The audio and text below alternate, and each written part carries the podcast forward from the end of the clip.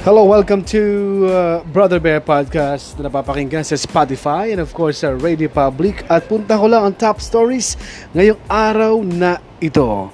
Uh, una dyan, yung uh, alam niyo isang uh, pinag-uusapan ngayon na nakita ko maraming comment agad ito yung net satisfaction rating ni Vice President Leni Robredo tumaas ng ilang puntos. Congratulations to our Vice President. Pero, syempre, uh, marami akong nababasa ng mga comments, negative comments about that na saan daw, anong survey daw at an, saan daw kinuha yun. well, may ginagawa talaga mga survey yan. Iba-ibang survey kasi naglalabas yan. Merong uh, ah, SWS, Social Weather Stations, uh, at uh, isang uh, nagsabi nito na itong si Vice President Leni Robredo ay bahagyang uh, tumaas ang satisfaction rating. At ayon nga dito sa aming uh, uh, source no ito ay sinabi ng social weather stations.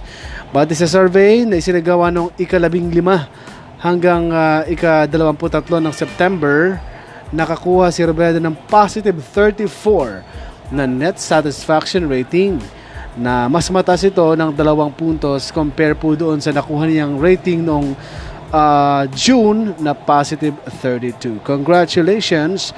At ito pa medyo bad news ano. Uh, ang marami ang hindi kontento sa performance ni House Speaker Gloria Macapagal Arroyo. Ganon yon. So siguro marami ding naiinis kay Miss Gloria kaya yun ang lumabas sa SWS. Si uh, Senate President Vicente Soto III, yung kanya ang satisfaction rating nga, na, niya ngayon, lumabas na 68%. So, congratulations kay Senator Soto. At iba pang balita, oh my goodness, o oh nga pala, this coming November, yung mga araw-araw sumasakay ng mga ng mga pampublikong sasakyan, tataas po lalo na sa jeepney, jeepney no. 10 pesos magiging minimum fare.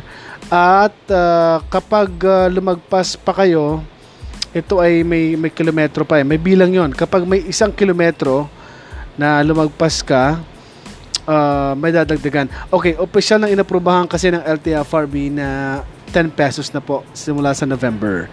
Itong sabi naman dito, sa jeep yan ha, simula November sa jeepneys. At bukod sa taas single sa jeep, aprobado na rin ang 1 peso na dagdag na pamasahe sa bus. Okay. O so, dadagdag na ng piso sa bus, no? 15 centavos naman sa kada susunod na kilometro na biyahe. Yan, kaya asahan nyo na, marami magsasabi may mga reaction, tumaas na naman kang pamasahe, sweldo nga namin, di naman tumataas. Yan ang mga reklamo ng karamihan mga kababayan natin. Alright, uh, ano pa ba ang top stories ngayong araw? Asahan din natin na sa this coming October 23, magkakaroon na po ng suggested retail price ang mga rice at ipapaalis na rin ng DA yung mga pangalan na nilalagay na sinang Domeng, Dinorado, kasi wala naman palang ganun. Wala naman palang ganun pangalan ng rice. Parang pinangalanan lang ng mga uh, negosyante, mga uh, nagnenegosyo ng bigas. Pero naman talaga may mga sarap na bigas yung Dinorado. Hindi naman pala Dinorado pangalan nun. Anyway, eh, ganun pa man, may mga, may mga, yung talagang medyo high class na na bigas masasarap. Kaya lang talaga masarap mabigat din sa bulsa.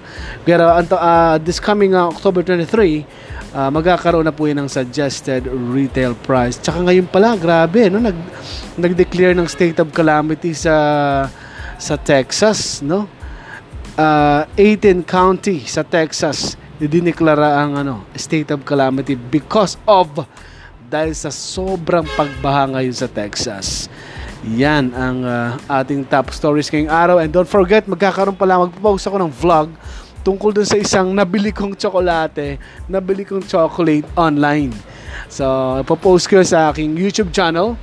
Yan ay Bro Bear Vlogs. Ang tabayan na, sa aking mga friends followers at uh, may post ko na rin ang aking vlog. Maraming salamat and goodbye everybody. This is Brother Bear Podcast.